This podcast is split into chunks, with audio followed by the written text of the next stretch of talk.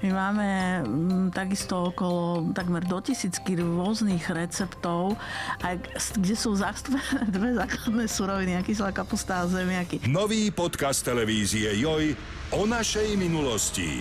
Joj History. Vo všetkých podcastových aplikáciách.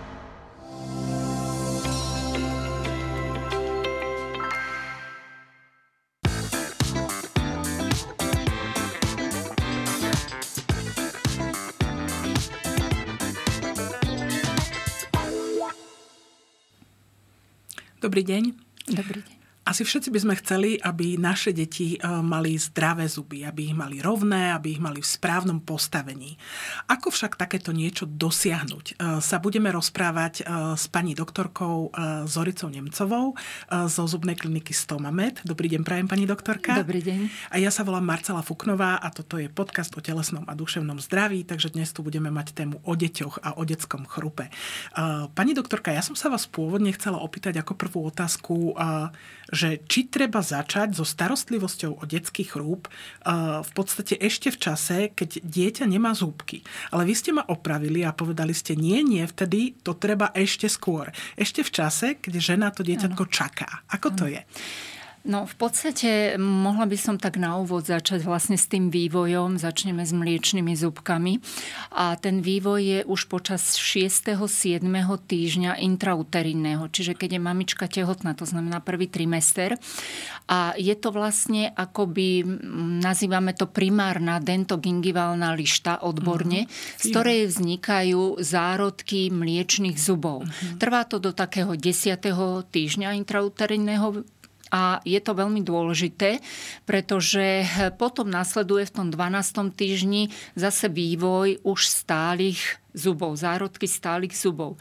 Čiže ten prvý trimester, keď je organogenéza, tak e, je vplyv, my vieme, že teda vplyv na tie zuby má genetika, e, aký tvar máme zubov, počet zubov, nadpočetné alebo chýbajúce zuby, ale sú tu aj rôzne patologické noxy z vonkajšieho uh-huh. prostredia, to sú rôzne infekčné ochorenia, môže to byť rengenové žiarenie, môžu to byť rôzne iné ochorenia matky, ktoré práve vplývajú na ten vývoj tých zubkov. Čiže to je ten prvý trimester. E, neskôr tie zárodky v treťom 3. 4. mesiaci zárodky mliečných zubov sa vyvíjajú ďalej a nastáva také obdobie mineralizácie. To znamená, že sa všetky tie štruktúry, dentín, neskôr sklovina, neskôr vo vnútri zubu, tá pulpová dreňová dutina e, vytvárajú a, a dochádza v e, v takom 5. 6. mesiaci už po narodení e, erupcia tých prvých mliečných zúbkov. Uh-huh. Čiže vieme povedať, že začína to počas intrauterinného života, kde vlastne tá mamička je oboznámená, tam je dôležitá výživa, to som a... sa vás práve chcela opýtať, že mnoho žien si možno ani neuvedomuje, že ano. nie len o, ich, e, o stave ich chrupu je to tehotenstvo, ale že naozaj sa vtedy zakladajú aj e, mliečne a trvanlivé zúbky ano. toho bábetka ano. a teda v budúceho dieťaťa a dospelého. A v čo teda môže žena urobiť preto, e, aby naozaj sa tomu dieťaťu ten chrup založil čo najlepšie, aby tie zuby mali čo najlepšiu kvalitu. Vy ste spomínali výživu. Ako by to malo vyzerať? Určite tá výživa ona je vedená, e, tá mamička budúca aj ginekologom, čiže sú poradne, výživové poradenstvo. Z hľadiska stomatológie sú dôležité, že žena má vlastne nárok dvakrát do roka na preventívnu prehliadku. Má nárok e, na dentálnu hygienu, čiže my jej už vtedy rozprávame, ako to bude prebiehať, keď sa dieťa narodí, lebo práve to, tá mineralizácia pokračuje aj po narodení. U mhm. tých mliečných zubov je to vlastne do nejakého 12 12. mesiaca po narodení. U tých stálych zubov vlastne je to, mm, ten čas sa posúva, môže to byť do 8. roku a dokonca keď sa zakladajú osmičky, tam tá mineralizácia môže byť do 16. roku života. Hej, čiže my vlastne s tou mamičkou budúcou rozprávame, ako by to malo prebiehať, e, keď tie zuby ešte nie sú dostatočne mineralizované. Čiže oni sú náchylné na kazivosť. A tam je veľmi dôležitá tá profilaxia, čiže dentálna hygiena. Málo kto vie, že napríklad e, je dobré už aj bez zubu čelus, čiže po narodení nejakou gázičkou vlhkou utierať. E, že by nemala napríklad, keď padne cumlík alebo lyžička, trošička oblizovať ho, pretože zase baktérie, ktoré e, sú v ústnej dutine tej matky, sa prenášajú vlastne takýmto spôsobom na dieťatko. A taktiež nenamáčať napríklad cumlík do medu, mm. z toho sú tie medové zuby. Ale Čiže... to už sú dnes také veci, že už cumlík do medu snad nenamáča nikto. No ešte sa s tým stretávam. Mm, to je veľmi um, deštruované, by som povedala, predné zúbky. A taktiež nie je tam žiadna dentálna hygiena u veľa mamičiek. Čiže my už po počas toho tehotenstva rozprávame, ako by to malo mhm. vyzerať, mm-hmm. lebo tá matka niekedy mm, po narodení toho dieťaťa nestíha utekať stomatológovi, má čo robiť sama so sebou a s tým novonarodeným dieťatom. Čiže ona už má nejaké základné informácie, že stiera z prvých zubkov gázičkou, hlavne u tých horných zubov, pretože tam nie sú slinné žlazy mm-hmm. a tie horné zuby sa môžu skôr pokaziť. Taktiež, keď je to nočné krmenie e, flaškové alebo dáva napríklad veľa sladené nápoje. Mm-hmm. Čiže toto absolútne, keď sa bavíme o výžive, vylúčiť. Cukor vylúčiť, pretože ten cukor vlastne za účasti tých baktérií, keď by nečistila tie zuby, tak vytvára kyseliny, odvapnenie, skloviny ktorá ešte nie je úplne mineralizovaná a tým pádom kas. Máme to znamená, veľmi rýchlo. Že tie, eh, keď ste spomínali tie medové zúbky, bývajú často deštruované tie horné zuby. Áno, Čiže áno. je to vlastne kvôli tomu, že tam tie slinné žlazy vlastne áno, nie sú. Áno, presne a tak. naozaj treba na to myslieť, nenechávať dieťaťu fľašu v noci. Áno, a tak, áno. ako ste Prejsť povedali. potom na pohár skôr, uh-huh. vynechať všetky sladené nápoje, skôr čistá voda eh, a tá profilaxia je dôležitá, čiže tá hygiena, ten cieľ je pocit čistých úst, ale v prvom rade je to na tom rodičovi, lebo rodič zodpovedá za orálne zdravie, ústne zdravie toho dieťaťa a do 10 rokov by mal dočisťovať chrup. Uh-huh. To znamená, že e,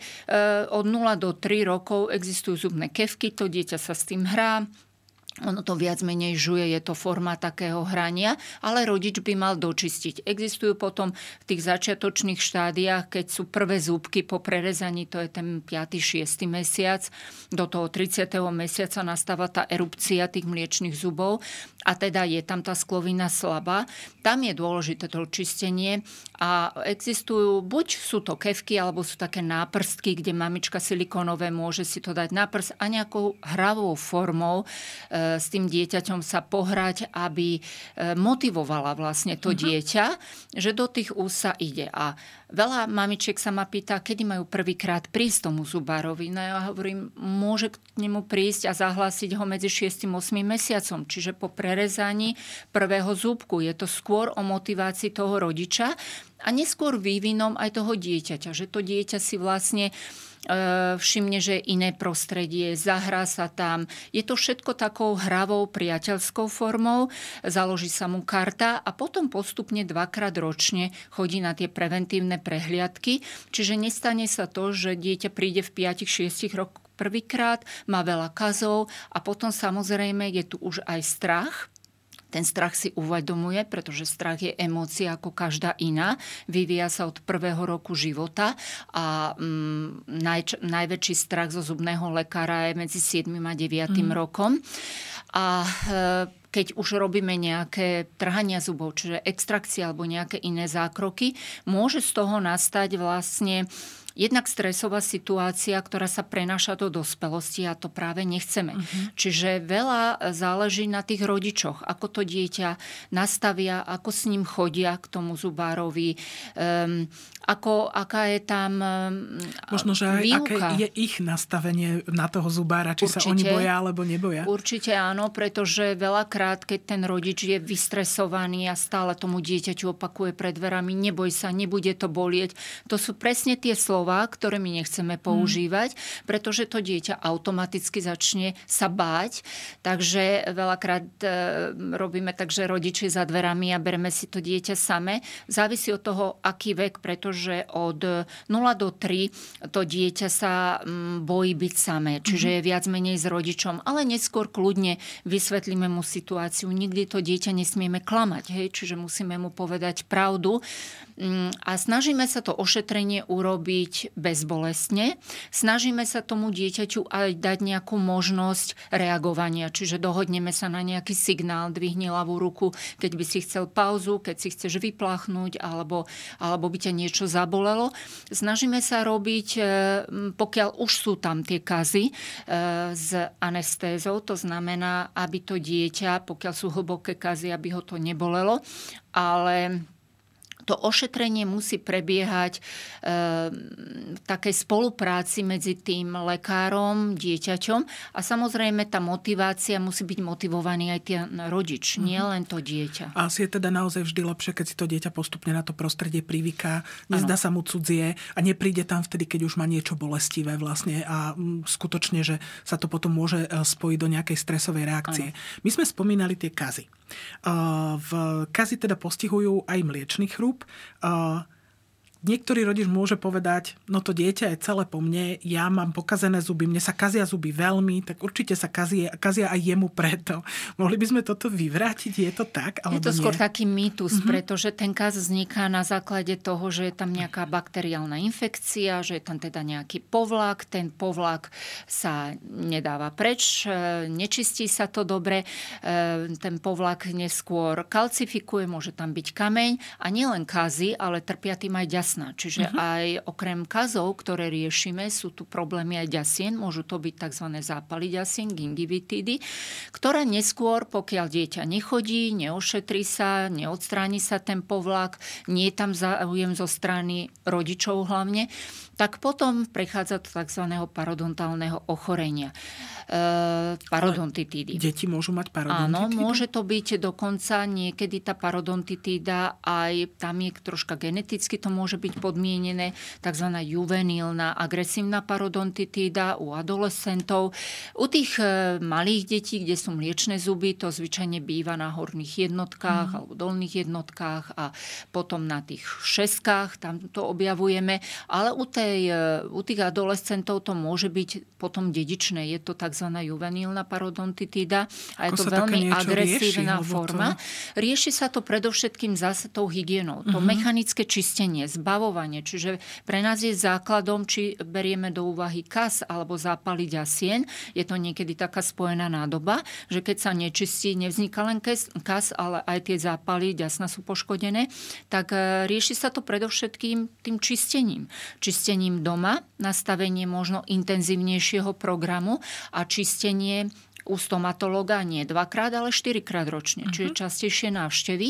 A okrem toho um, po štvrtom roku začneme čistiť aj medzizubné priestory. To som sa chcela opýtať, či aj mliečný chrup sa čistí medzizubnou kevkou. Určite Takže od toho štvrtého roku, pretože e, tam dochádza už v 5. 6. roku erupcia tej stálej šesky. To je prvý zub stály, ktorý vlastne sa za mliečnými zubmi vyrastá, eruptuje, veľakrát e, o tom sa ani nevie a nečistí sa. Pritom je to jeden z najdôležitejších zubov v ústnej dutine na celý život.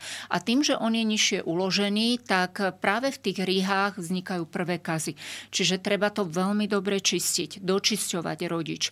Prípadne, ak tie fisúry sú príliš hlboké, existuje pečatenie fisúr, uh-huh. um, dentálna hygiena, fluoridácia. Fluor je antikariézny, čiže má antibik- protibakteriálny účinok. Čiže tie fluoridy sú pri, jednak endogénne, vnútorne v strave príjmané a vylúčované sú teda slinou do tela, ale musíme robiť aj floridáciu, čiže niečo, ešte nejaké kroky naviac. Uh-huh. Ak tá kazivosť je tam veľká, tak doma raz týždenne zvýšenú dávku flóru. Um, sú teda deti, ktoré kazivosť nemajú, majú dobré čistenie a stačí dvakrát do roka, ale sú deti, kde tá kazivosť je skutočne vyššia.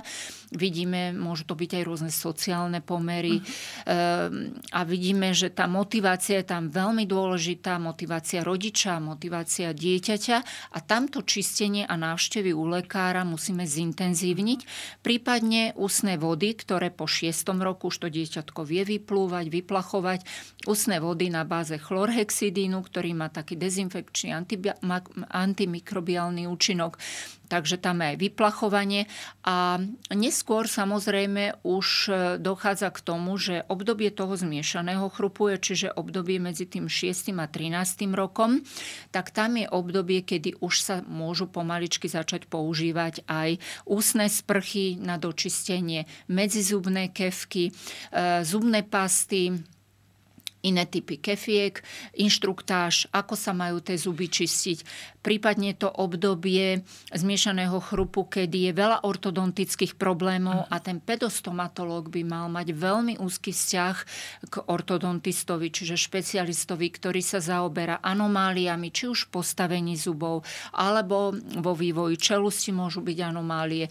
Čiže Um, by k, tomu som povedala... sa, k tomu sa ešte dostaneme. Ano. Ja by som sa ešte chcela zastaviť pri tom, uh, pri tom predsa len pri tom liečnom chrupe, pretože my sme tu spomenuli, vy ste spomenuli niekoľko vecí, uh, v, ktoré um, by možno rodičia radi počuli. Jednak, čo je vlastne to pečatenie zubov? Mm-hmm. Čo to znamená, že ten zúbok zapečatíme? A v ďalšia vec, na ktorú som sa chcela opýtať, um, stále sa s tým niektorí rodičia stretávajú a ja viem, aj v moji známi mi to hovoria, že nám zubár povedal, že napriek tomu, že je ten mliečný zub pokazaný, nemáme ho opravovať alebo nemáme ho dať opraviť, lebo veď to je mliečný zub, veď vypadne. Takže skúsme si povedať možno k týmto dvom veciam, že, uh, že ako to teda je. Takže ten mliečný zub je mliečný zub, takisto môže bolieť ako u dospelého stály zub, čiže je to obrovský mytus, alebo mm, by som povedala, to neexistuje, že mliečný zub neopravujeme. Mliečný zub opravujeme, dokonca pri tých kontrolách vidíme, ako náhle vzniká kas, to je škvrna, biela demineralizačná škvrna, kde ten kas, e, tá demineralizácia, to narušenie tej skloviny, čo som na úvod povedala, tá sklovina nie nie je ešte úplne zrelá, e, tak môžeme ho opravovať bez vrtania. Sú metódy bez vrtania. Ako náhle ten kas sa šíri už hlbšie do dentínu, pretože tá štruktúra toho zubu je oveľa tenšia ako, a ten kas sa šíri oveľa rýchlejšie ako u dospelého, tak vrtať vždy musíme. Uh-huh. To vrtanie samozrejme um, môže byť e, ten kas na všetkých plôžkach, čiže môže byť na plôžkach, kde sú tie ryhy a zase ten stomatolog vidí, ak tie ryhy sú príliš hlboké, také písmeno V je to, a mohol by tam vzniknúť kas, tak práve nastupuje to pečatenie. Pečatenie Pečatenie je profilaxia, je to ochrana pred tým, aby ten kaz nevznikol. To znamená, že sa zapečatia tie rýhy a akoby tie rýhy v tvare V sa mm, Vyrovná sú, sa tá vyrovnajú sa, uh-huh. áno. Tie pečatidla to sú rôzne glazionomerné cementy. Je to niečo podobné, alebo na báze fotokompozitov. Čiže sú to akoby jednoducho povedané tekuté blomby, ktoré, keď tam kaz nie je, tak vieme takouto prevenciou ochrániť, ochrániť ten, zúbok. ten zúbok. A e, robí sa, mm, tá ochrana je ideálna e, po erupcii, teda po vytlačení toho zuba, práve v tom čase, keď tá sklovina ešte nie je úplne mineralizovaná, keď je slabá. Mhm. Vtedy nastupujú aj tieto floridačné všetky procesy, lebo ten zub je náchylnejší to na sa kedy si robilo v školách, Áno. čiže dnes sa to robí v zubných ambulanciách. V zubných ambulanciách a ten lekár by mal nastaviť celý ten program individuálne na to dieťa. Uh-huh. Potom, e, keď tie zuby mm, sú akoby spojené, lebo niektoré mliečne zuby majú medzere, čiže to čistenie je veľmi jednoduché, ale niektoré práve tou erupciou alebo tlačením tej šesky, tá spôsobí to, že tie mliečne zuby sa akoby spoja, tie medzerky sa stratia a tam treba tými šabličkami dočisťovať. A v tom štvrtom roku, od toho štvrtého roku ten najväčší problém je, že tie kazy vznikajú, také tie neviditeľné kazy v medzizubných priestoroch uh-huh. a dieťa príde a zrazu ho bolí. Čiže tam vlastne robíme aj tzv. bitewingy, rengénové snímky, snímky na medzizubné priestory a sú to tzv. v úvodzovkách skryté kazy, uh-huh. ktoré musíme ošetrovať, lebo tie majú priamo idú k tomu nervu a ten zub veľmi rýchlo môže začať boleť. U dieťaťa celý ten proces je veľmi rýchly, čiže kaz môže nastať oveľa rýchlejšie, môže nastať bolesť oveľa rýchlejšie, môže nastať opuch oveľa rýchlejšie. Čiže, Čiže sa naozaj môže stať, že dieťa, čo sa na nič nestiažovalo, sa jedného rána zobudí s tým, že mami boli ma zúbok. Áno, a... že sa proste ten kas tam nevšimol, neboli robené rengény, nebolo vidno nič a zrazu tam ten mhm. kas je.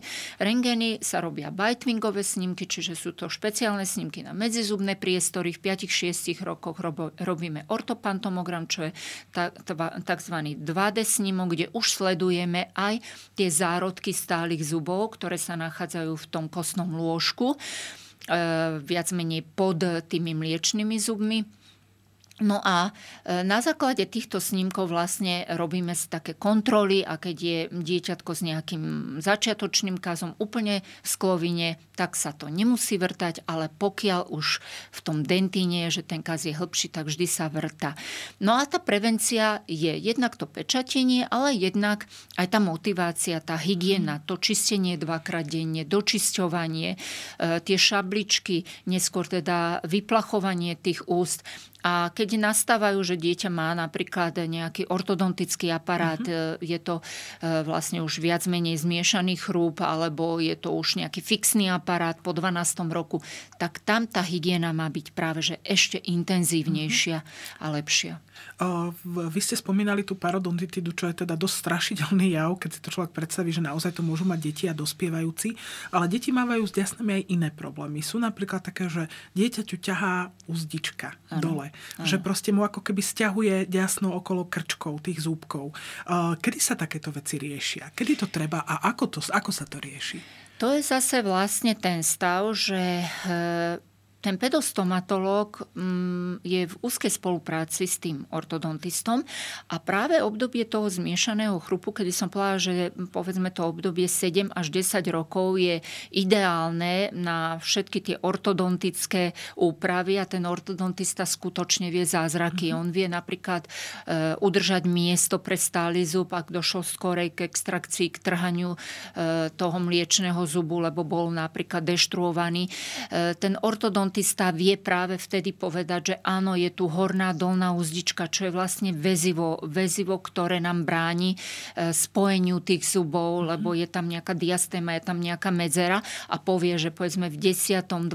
roku treba tú úzdičku chirurgicky odstraniť. Čiže tie, tie petostomatologické zákony, e, zásahy ortodontické veľakrát bývajú spojené aj trošku s chirurgiou. Uh-huh. Pretože na základe toho rengénu, ktorý sme videli, my už v tých šiestich rokoch vidíme, že buď sú nejaké zuby nadpočetné, alebo hyperdoncia, alebo hypodoncia nie sú, alebo anodoncia, mm-hmm. čiže chýbajú niektoré zuby.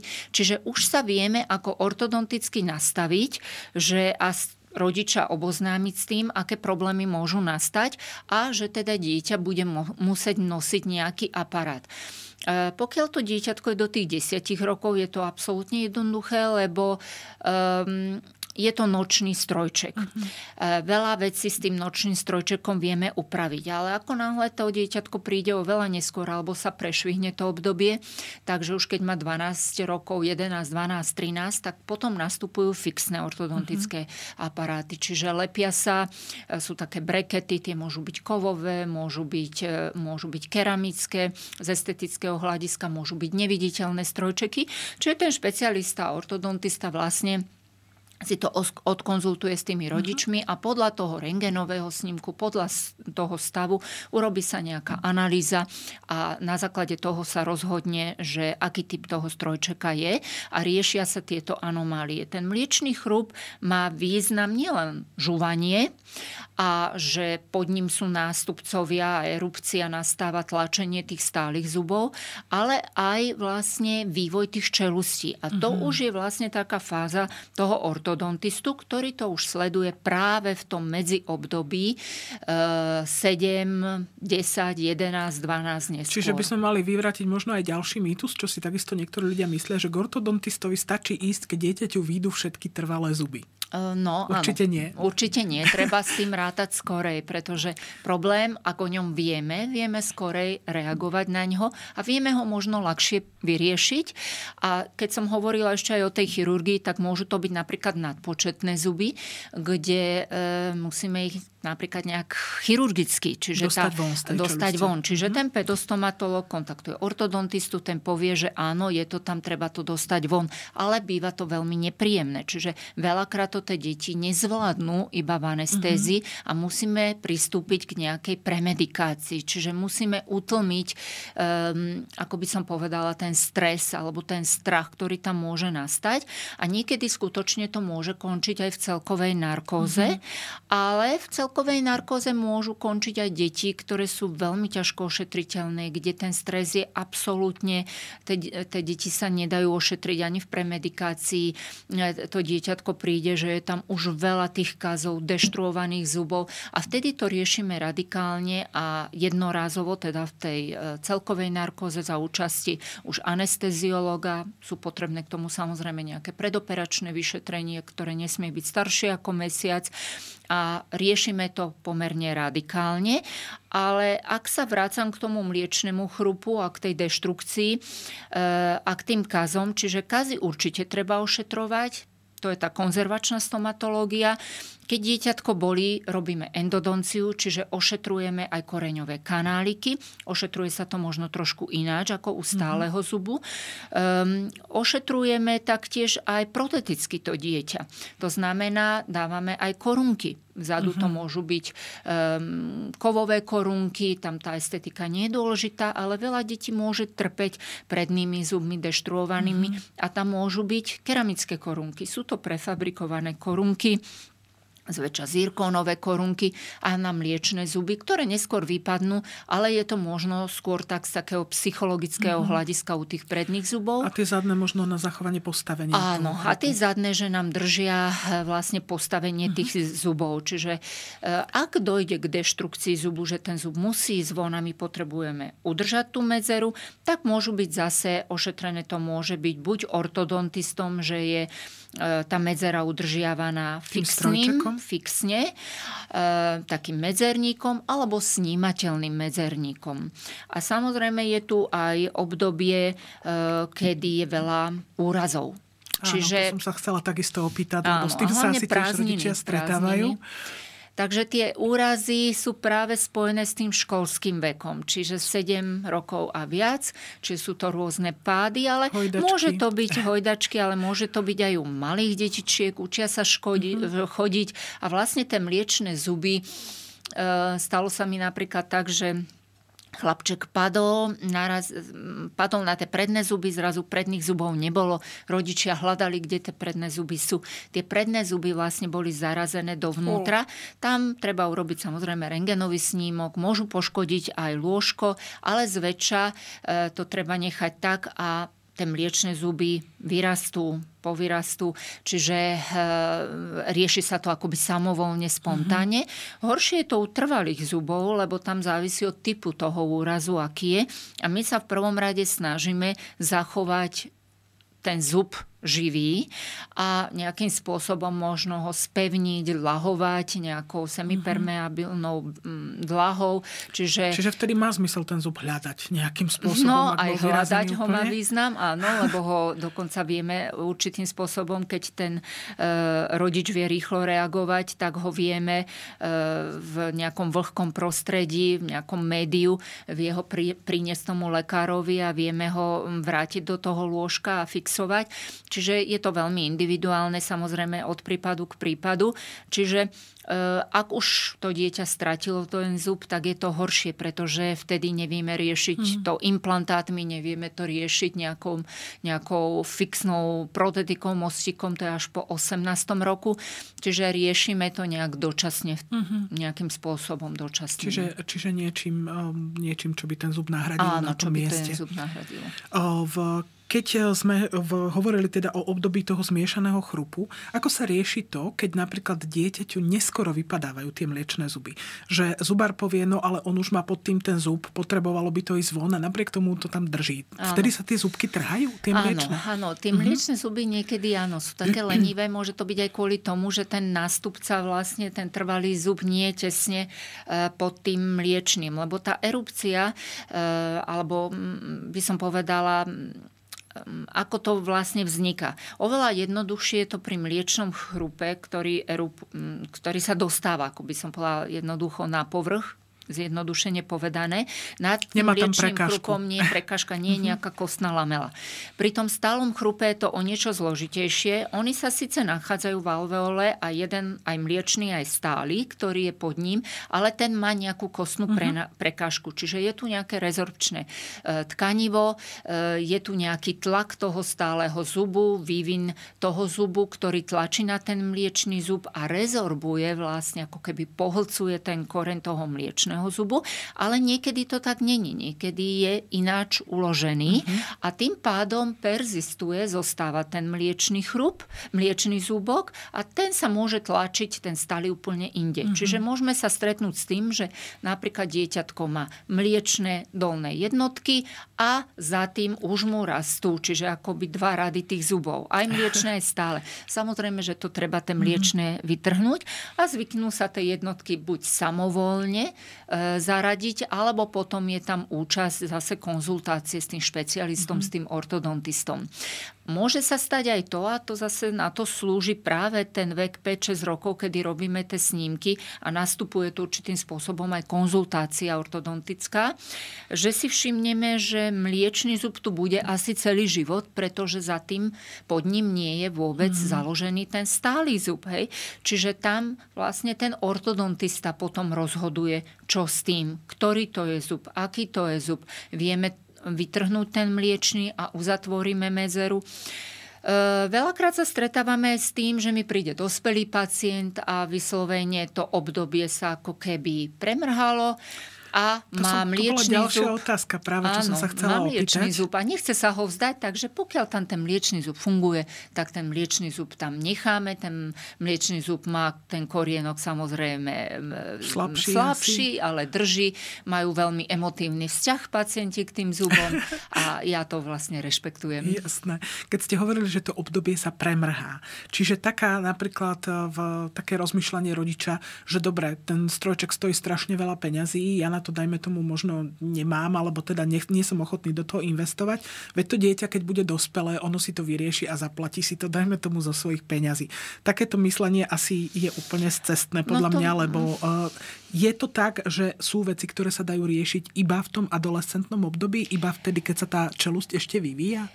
To uh, zmyšľanie nie je úplne správne, pretože ten strojček medzi 7 a 10 rokom, ten nočný strojček zase nestojí až mm-hmm. tak mhm. strašne veľa peňazí. To je tá prvá fáza, prečo my vlastne apelujeme na to, aby sme u tých 5, 6, 7 ročných detí už pozerali, že čo vlastne je, ako tie stále zuby sú, či sú zárodky všetkých stálych zubov, alebo nie sú, aby sme to vedeli riešiť práve do toho 10. roku, pretože je to finančne zvládnutelné. Čiže a naozaj má význam vtedy ísť k tomu Určite má význam. Mm-hmm. Má význam. Pokiaľ to neurobia rodičia, že idú po svojom, tak by to mal urobiť ten pedostomatológ a navigovať tých rodičov. Uh-huh tie strojčeky, ktoré už sú fixné alebo neviditeľné, je pravda, že to už sú finančne úplne niekde inde, a to je už ten 12. 13. rok.